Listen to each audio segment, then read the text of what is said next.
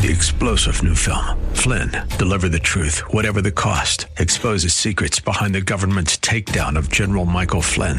Flynn knew what the intel world had been up to. He ordered the first audit of the use of contractors. This set off alarm bells. He told the truth. He was the most dangerous person for Donald Trump to hire. They had to get rid of Flynn.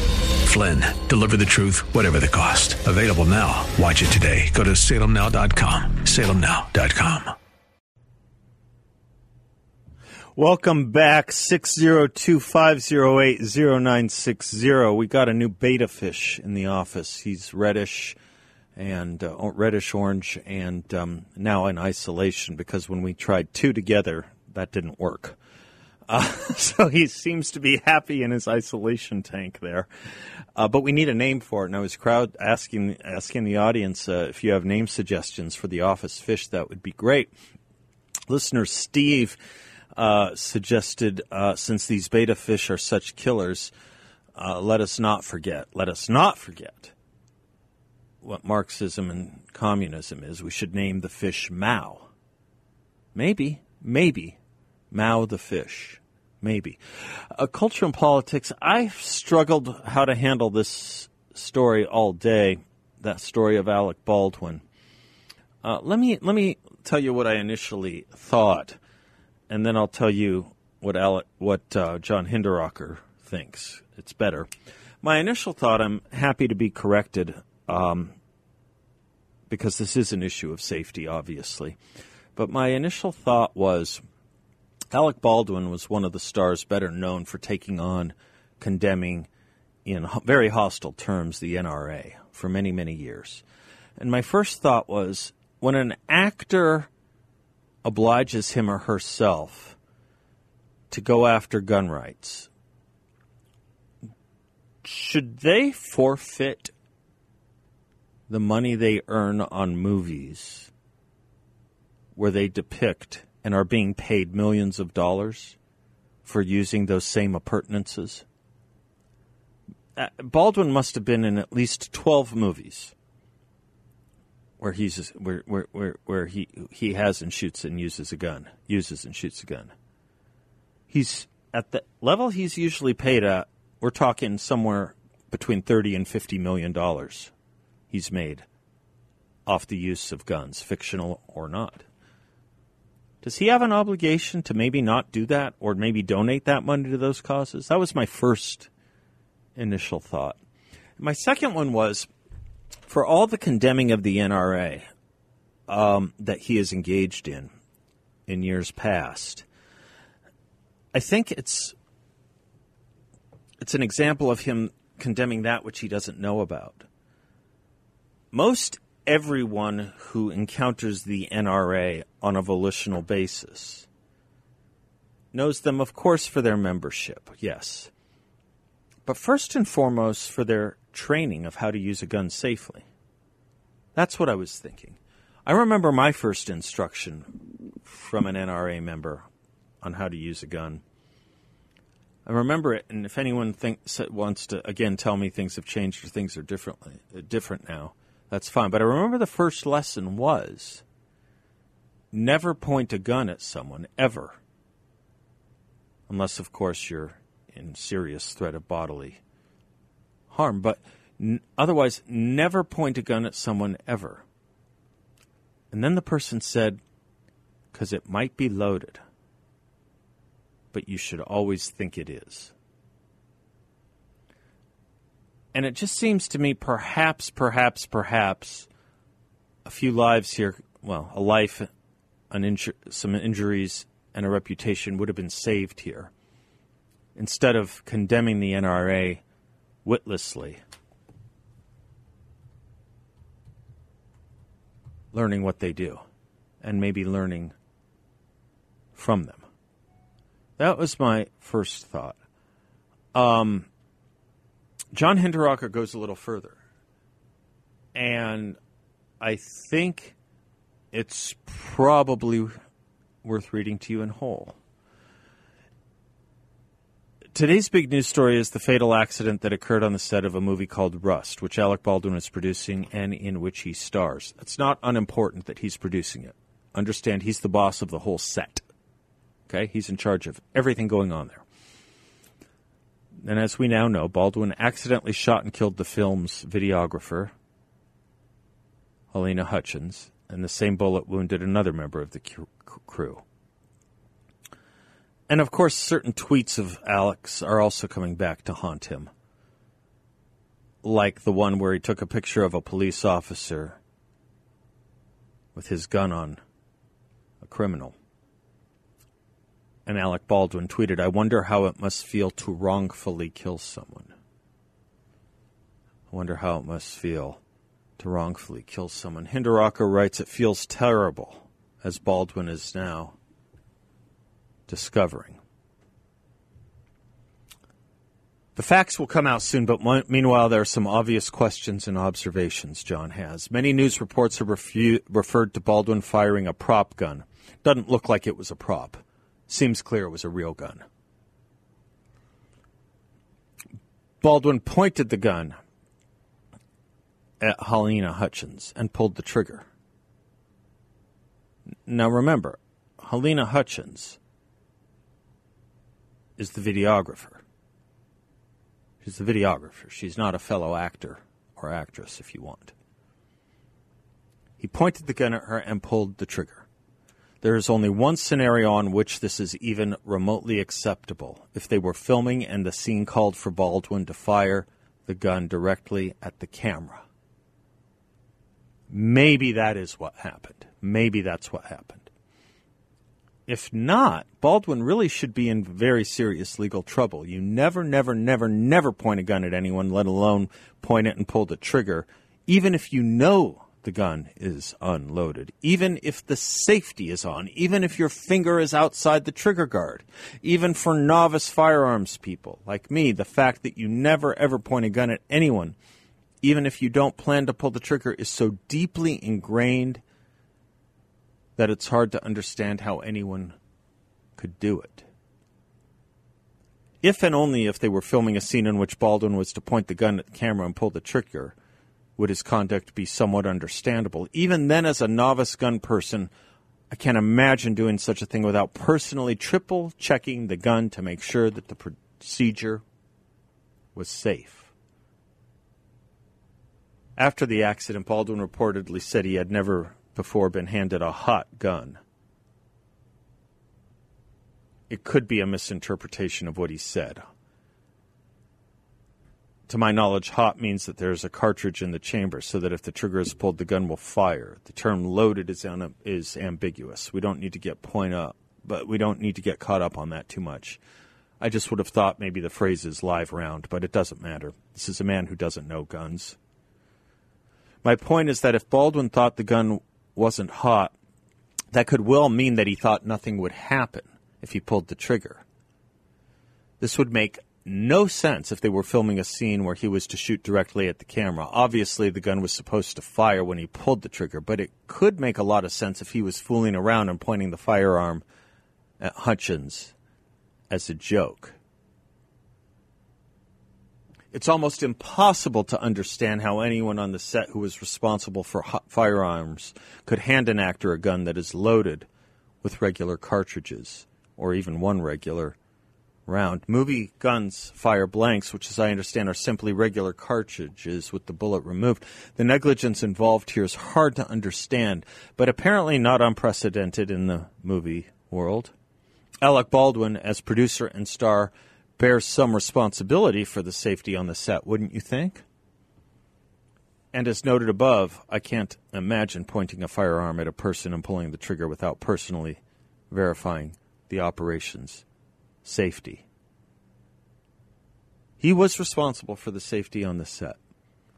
Now, as John points out, look at the picture of Al- Alec Baldwin that's gone on around the world, that's gone around the world. Look at the picture of him talking on the telephone. Clearly emotionally wrought. He's holding a mask in his left hand so that you can see he was wearing a mask. As John says, it's nice to know he was keeping everyone safe. Okay. I don't know what more can be said.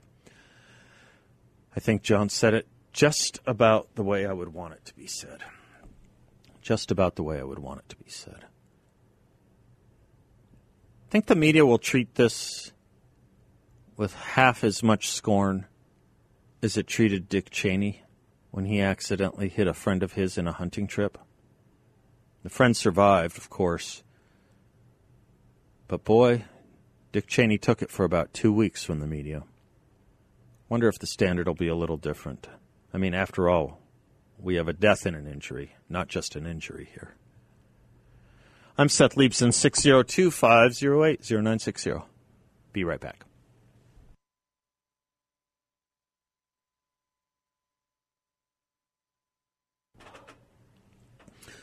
You heard the ad for it uh, perhaps during the commercial break. I'm so excited. November 16th, America, for which it stands. We're going to bring in Dennis Prager, Charlie Kirk, and Larry Elder.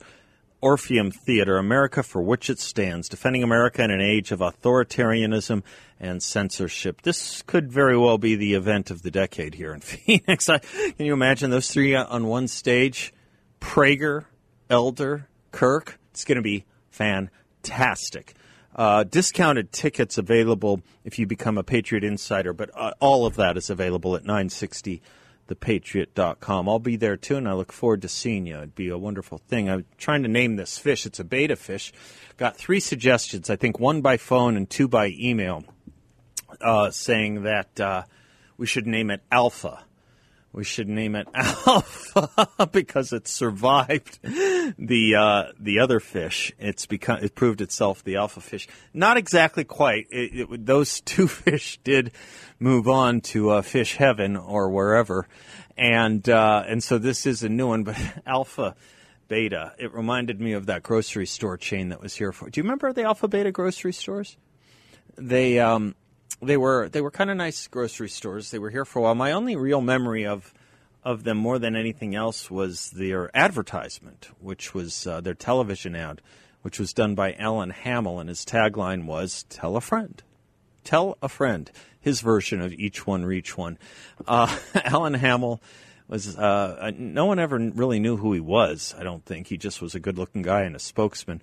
But we later came to find out he married Suzanne Somers. He was married to Suzanne Somers of uh, Three's Company fame. I don't think she ever did anything else. It's interesting those those those two those two um, bombshell blondes of the '70s, uh, Farrah Fawcett and Suzanne Somers. They were often compared to each other. I don't think she did anything else much after that. And do you know Farrah really only did one se- really only did literally only did one season, the first season of Charlie's Angels. I she did a made for TV movie later, but that was about it. That was about it. Just that one season. Their personalities or their presence in the culture were so big. That's that's all they had to do. One season. Anyway, uh, enough on that. Speaking of America, speaking of the '70s, uh, and thinking about 1776, we were nothing, promising to become everything, having achieved everything. Are we staring down back at a nihilistic hole where we will become nothing. Gene Simmons of of Kiss gave a talk to the Pentagon when they were a little down in the dumps a couple of years ago. I forget what battle was lost or whatever. They were a little down in the dumps over at the Pentagon, and he gave a talk. And I'll tell you, it makes you want to cry, as it made him cry. Can we? Let's have a little Gene Simmons. Let's have a little America. I was born in Israel. I know I don't look Swiss, and uh, I'm a a proud son of a concentration camp survivor of Nazi Germany. My mother was 14 when she was in the camps. Uh, we're I'm measuring my words because I'm about to break up again. And again, my mother just passed at 93, but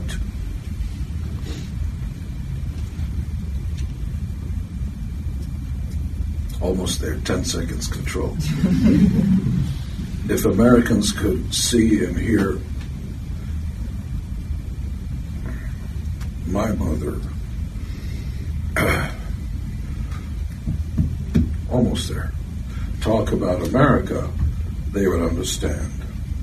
And uh, I'll just cut to the chase. When when we first came to America, my mother let me stay up and watch TV with her, and I couldn't speak English very well. And my mother could barely get by. She worked six days a week, and at night we would watch the news and whatever. And by 12 o'clock, the three or four TV stations would go off the air, and you would hear this, this kind of just noise, and people presumably would go to sleep. Before then, we saw a jet flying through the sky on TV, a jet flying through the sky, and a man in a very deep voice was saying something I couldn't understand it, and the jet then turned skyward and flew seemingly into the heavens through the clouds. And I remember what the man said and saw the face of God. And then it, it melted into the a black and white because in those days we didn't have color TV. The flag was full screen, billowing, and I heard da, da, da, you know the the national anthem, and I didn't know what it was or what was going on, and it was almost time to go to sleep. It was late, and every time.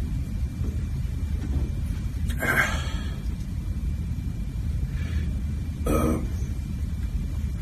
every time my mother saw the flag, she'd start crying. As an eight year old boy, I didn't understand why. But from my mother's point of view, we were finally safe. I may, uh, I may have been born in the country, everybody. Give me two seconds. I may have been born in the country that people throughout history have referred to as the promised land, but take my word for it.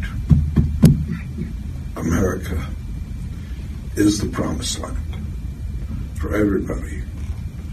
And don't be ashamed, don't hesitate. we need to teach young people to be comfortable with saying, God bless America. End of my story. Thank you. Thank you, Gene Simmons. Thank you, Gene Simmons. More like that. Mentions that phrase, touch the face of God. That comes, if it sounds familiar, you remember Reagan used that line after the Challenger went down. It comes from a poem Peggy Noonan found called High Flight by John Magee and she said she knew Reagan would have known the poem from his childhood. That's what a good speechwriter does. They know what the speaker is familiar with, as well as the cadences, as well as what they want to say. To slip the surly bonds of earth, put out my hand and touch the face of God. It's said we're a land still without heroes. And and the truth is we're not. We're not a land without heroes. It's just that we elevate the mediocrity into heroism and we diminish true heroes to places of mediocrity or forgetfulness, if not silence. Example of that When's the last time, if ever, you heard that speech of Gene Simmons? I'm Seth Leibsohn. We'll be right back.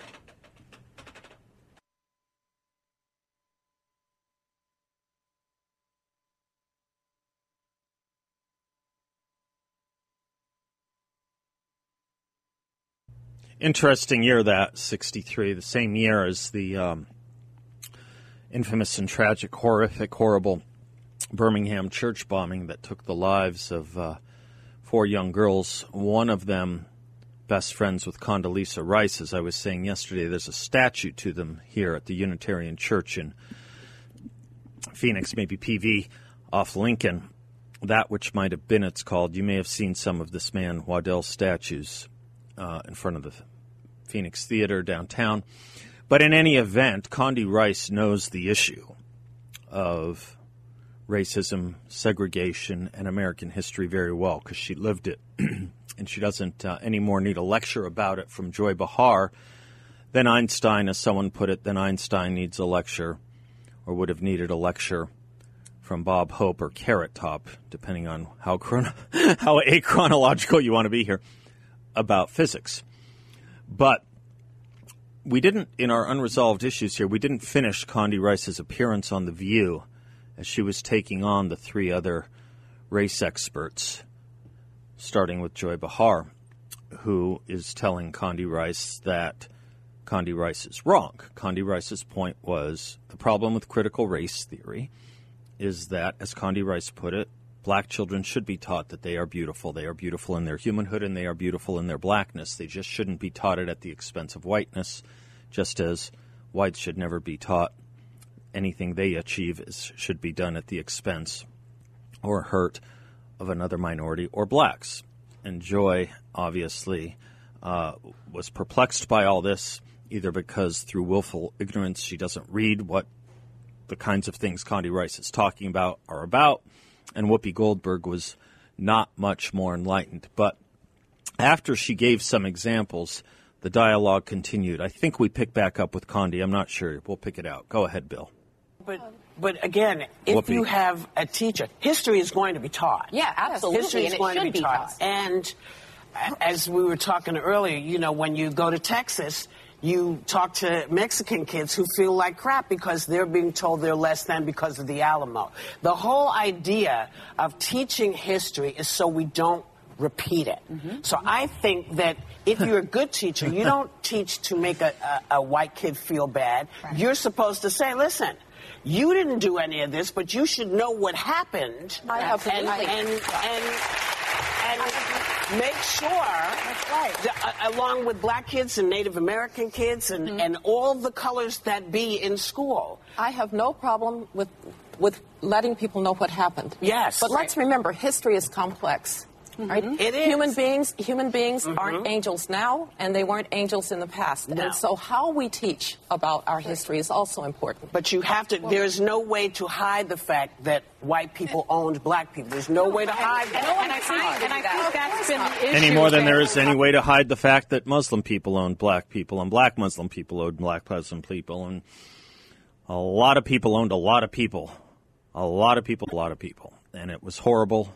And the country that declared all men are created equal was the country that showed the world that it needed to go. But go on, go on. Uh, there's been this sort of rollback of history. People want to hide history. Oh, I don't. And, come- well, come well now. yes, yes, that, that is Oh, true. no, This is Sunny Hostin And telling what Condi Rice. This, this rollback Stop that. Of This is history. Condi, this is Sunny Hostin doing the, the typical liberal talking point about critical race theory that people want to hide history.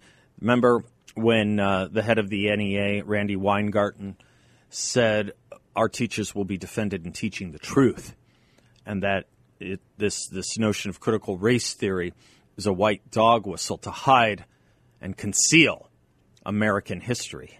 Oh no, it is not. But anyway, I'll let Condi Rice answer. Let Condi go on. Go ahead. history. Parents don't want children to hear about the real history. And when we teach children about the real history, I think sunny. that is when we will really have true People are racial being people are being told people are being taught the true history. But I just have to say one more thing. It goes back to how we teach the history. That's what I'm saying. We teach the good and we teach the bad of Yes. history. Yeah, but right. what we don't do is make seven and ten year olds feel that they are somehow bad people because of the color of their skin. We've been through that. Yeah. Yes. And we don't need to do that again. we don't want for anybody anyone. to feel that. That's, Precisely. that's I the know precisely. idea. Then the, what they need to do over at the View is get over themselves. How much time do I have left in this segment? We gotta got about to hit it. All right, I'll say another word about this on the other side. The only thing Whoopi Goldberg said that was right is we need to learn from history so we don't repeat it. Exactly, exactly. Might we start with the notion of desegregation, and might we start with the notion that Thurgood Marshall proposed to the Supreme Court in his brief on behalf of Brown versus Board of Education when he said, quote, distinctions by race are so evil, arbitrary, and invidious that a state bound to defend the equal protection of the laws must not invoke them in any sphere, not on behalf of whites, not on behalf of blacks. To do so is evil. That's what Marshall said. Learn that history, Whoopi.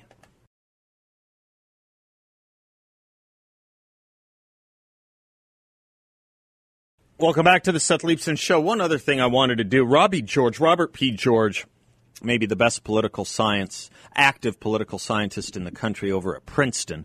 We've had him on the show any number of times. You look at his credentials, there's not a better credentialed political scientist in this country. He's great. Prager, you got him. To talk a little bit about what we were mentioning earlier, which is these, these, these distorted and twisted notions of freedom, like Joe Biden provided to the world last night on CNN. What are rights? What are freedom?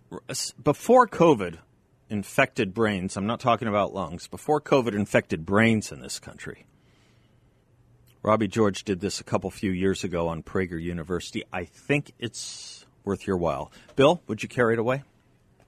How did the framers of the Constitution of the United States seek to preserve liberty and prevent tyranny? Pretty basic question. Here's the answer I usually get from my students.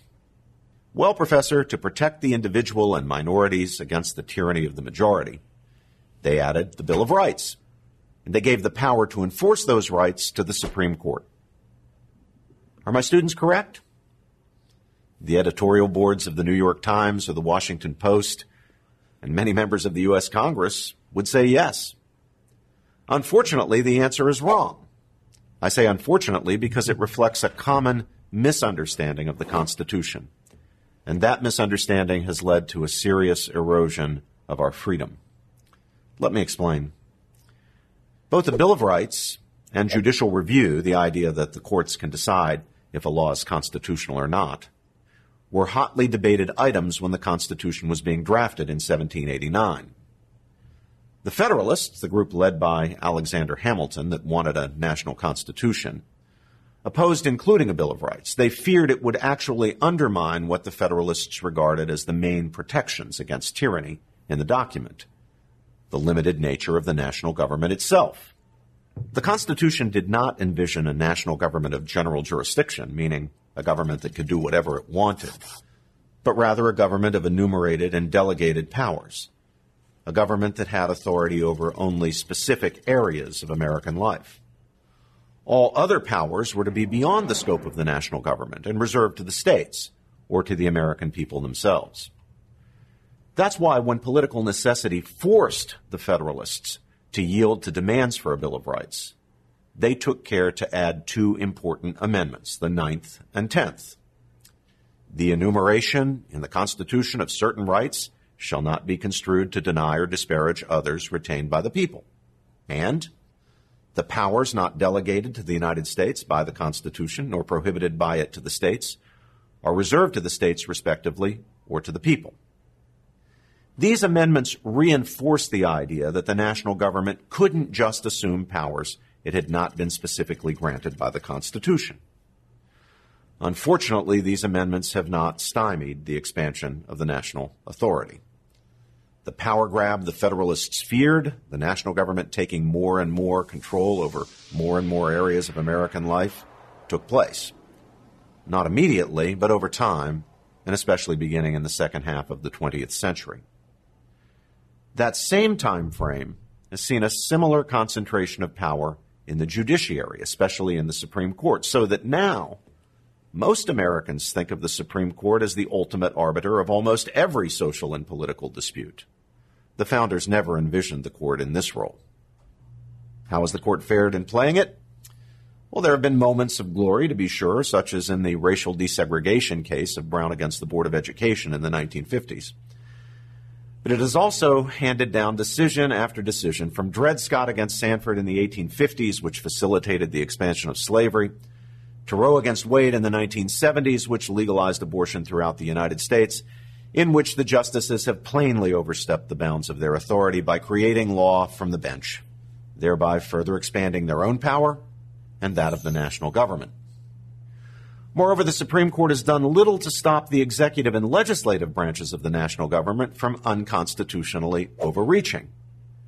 Recently, the court found a way, by a bare majority, to uphold an obvious case of constitutional overreach by the national government, the imposition of a law, or individual mandate as it is known, requiring every citizen to purchase health insurance coverage as part of President Obama's signature Affordable Care Act. The government defended this mandate as a legitimate exercise of its expressly delegated power to regulate commerce among the states.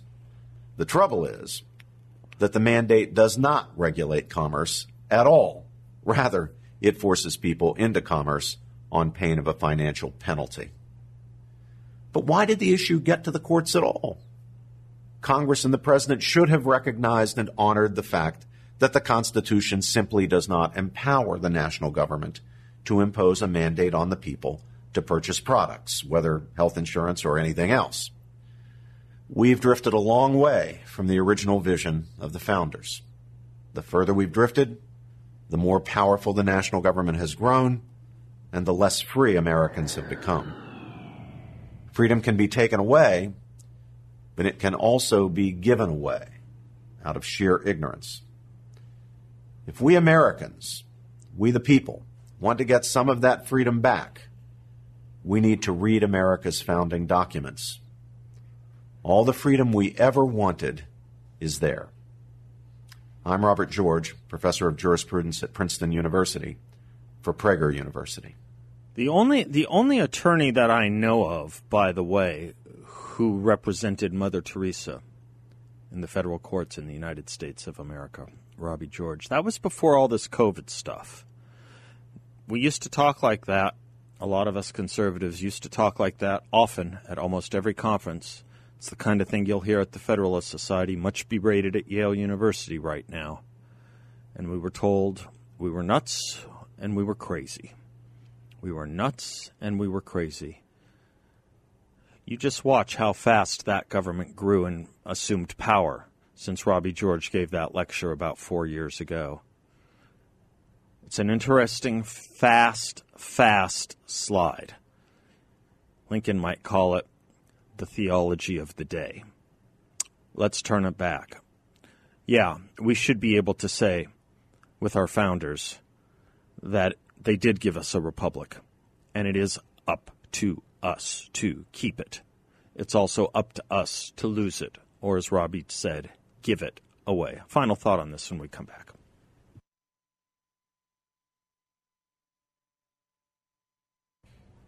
We need to talk about Cowboys again next week, I think. They keep taking hits. I didn't know a cowboy was all of a sudden an anti woke, anti progressive caricature of America.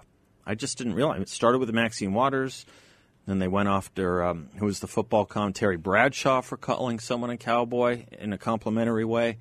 It's just weird. We made our country, it's part of our country with cowboys, and they were all races. Anyway, tacking off of Robbie, what Robbie George was saying about fealty to the Constitution, I like to speak about the Constitution by quoting my professor, Dr. Harry Jaffa. The preamble of the Constitution crowns its enumeration of the ends of the Constitution by declaring its purpose to secure the blessings of liberty to ourselves and our posterity. That's interesting language. No words of the Constitution reveal the intention of it more profoundly than these. The preamble is the statement of the Constitution's purposes, and this culminating purpose embraces and transcends those that have gone before. Alone among the ends of the Constitution to secure liberty is called a securing of blessings. What is a blessing is what is good in the eyes of God. It is a good whose possession belongs properly only to those who deserve it we remember that the final paragraph of the Declaration of Independence appeals to the Supreme Judge of the world for the rectitude of our intentions. It is by the authority of the good people of these colonies that independence is declared. It is because of this assurance of their rectitude that this good people and their representatives placed a firm reliance on the protection of divine providence. We commonly call blessed those who enjoy in great measure health, wealth, and freedom and so it is that men pray for these things. Yes, it is. And so it is that we should pray for our country. Until Monday, thank you for thank you for everything this week. Thanks for spending some of your day with us. I'm Seth Leibsohn. God bless you all and Class dismissed.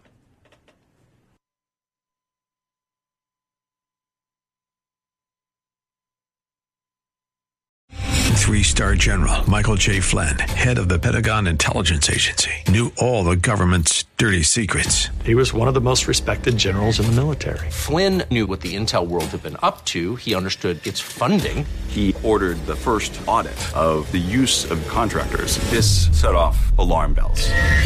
The explosive new documentary, Flynn, Deliver the Truth, Whatever the Cost, and covers the facts behind this scandal. Flynn told the truth. He was the most dangerous person for Donald Trump to hire. I find out the worst enemy that I'm going to face in my life is right here in America. They took my assessment and they wanted me to change it. And I was like, I'm not changing it. They had to get rid of Flynn. With in depth interviews, archival footage, and never before seen personal records of the man behind the headlines. I just felt like I was drowning. Flynn, deliver the truth, whatever the cost. Available now. Watch it today. Go to salemnow.com. Salemnow.com.